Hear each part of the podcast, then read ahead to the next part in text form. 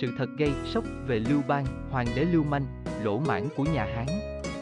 Ngòi bút, truyền thần của Tư Mã Thiên đã khắc họa một cách thần tình khí chất lưu manh, lỗ mãn của hoàng đế khai quốc nhà Hán, Hán Cao Tổ Lưu Bang.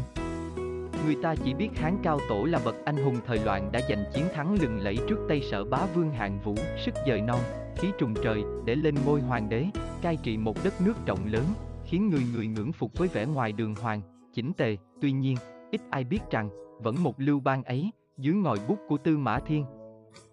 trở thành một hình mẫu thành công duy nhất được tô vẽ bằng không ít chuyện truyền thần, giống y như thật, khắc họa một cách thần tình khí chất lưu manh, vô lại, lỗ mãn, thô tục và cũng rất phóng khoáng, không câu nệ tiểu tiết của ông. Đây là cách viết rất hiếm thấy của Tư Mã Thiên nhằm khéo léo vẽ ra tấm chân dung hoàn chỉnh về ông, để người đọc nhận ra được bản sắc thật sự của bậc đế vương này, Lưu Bang, 256-195 trước công nguyên, hay còn được gọi là Lưu Quý, Hán Vương, Bái Công, Hán Cao Tổ, là hoàng đế sáng lập nhà Hán.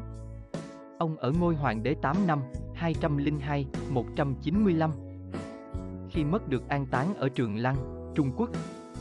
Sở Trường, dùng người, trong thời đại quân chủ chuyên chế thời xưa ở Trung Quốc, người bản triều chép sử về hoàng đế bản triều, Tư Mã Thiên đã nêu cao phong trào tô điểm hoàng đế bản triều trong sử học, nhưng tuy đã đeo cho hoàng đế tấm mạng che mà bộ mặt thật của họ vẫn bị phơi bày. Theo sử ký, cao tổ bản kỷ, Tư Mã Thiên, mẫu thân Lưu Bang nằm nghỉ trên bờ một cái đầm lớn, mộng thấy nằm với một vị thần, rồi bà mang thai sinh ra Lưu Bang.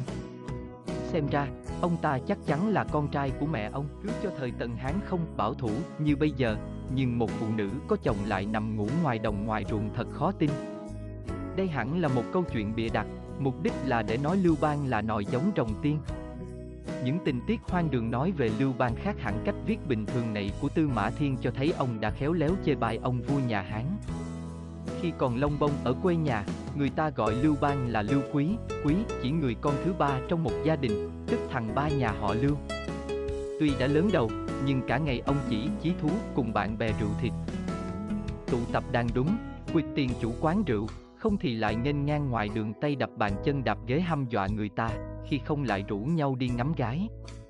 Cao tổ bản kỹ chép, đối với tất cả các quan lại trong quận, Cao tổ đều coi thường và đùa bẩn, thích rượu và gái, ông thường xưng là nải công, một cách tự xưng của đám du côn thời trước, bằng vai phải vế với từ ông mày thời nay. Chính sử Trung Quốc qua các triều đại, Thương Thánh, đã nói Thái Công, tức bố Lưu Quý, tức giận mắng con là đồ vô lại khi ông lâm vào đường cùng. Buộc phải phản tần trở thành Hán Vương, lệ thực kỳ xưng là nho sinh cung kính đến xin bái kiến, Lưu Bang, tức bái công, đang ngồi soạn chân trên giường để hai tỳ nữ rửa chân bèn sai người đuổi đi, nhưng khi ông ta xưng là sâu rượu, xin gặp, thì mừng rỡ mời vào, rồi khi lệ thực kỳ nói tới chuyện diệt tần, bèn đứng bật dậy, mặc áo quần chỉnh tề, cung kính nghe mà không để tâm việc ông ta xông vào không quỳ lạy mình. Trong kinh bố liệt truyện có nói, bố đường cùng đến gặp Lưu, thấy Lưu ngồi sổng tiếp đón bèn cả giận, thẹn muốn tự sát. Như vậy đủ thấy tác phong của Lưu Bang đường hoàng, chỉnh tề được đến mức nào trong lịch sinh truyện nói rằng, bái công không thích nhà nho, thấy khách đội mũ nhà nho đến, bèn giật lấy, đái đầy mũ. Nói chuyện với người, thường hay chửi bới văn tục.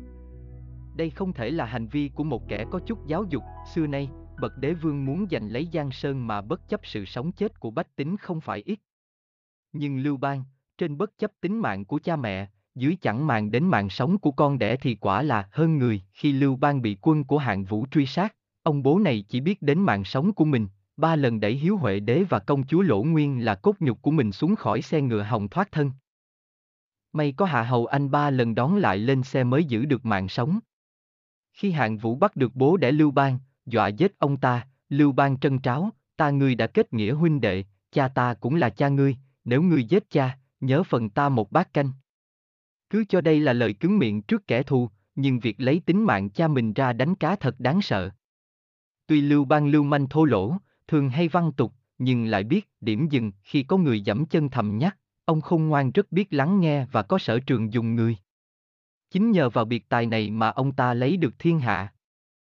Ông từng thẳng thắn thừa nhận, phàm việc tính toán trong màn trướng mà quyết định được sự thắng ở ngoài ngàn dặm thì ta không bằng tử phòng, tức trương lương, trị nước nhà, vỗ yên trăm họ, vận tải lương thực không bao giờ đứt thì ta không bằng tiêu hà, nắm trong tay trăm vạn quân đã đánh là nhất định thắng, tiến công là nhất định lấy thì ta không bằng hàng tính, trích trong cao tổ bản kỷ, đây chính là ba vị hào kiệt đưa Lưu Bang lên ngồi chễm chệ trên ngai vàng, trở thành hoàng đế khai. Quốc nhà Hán lưu danh sử sách,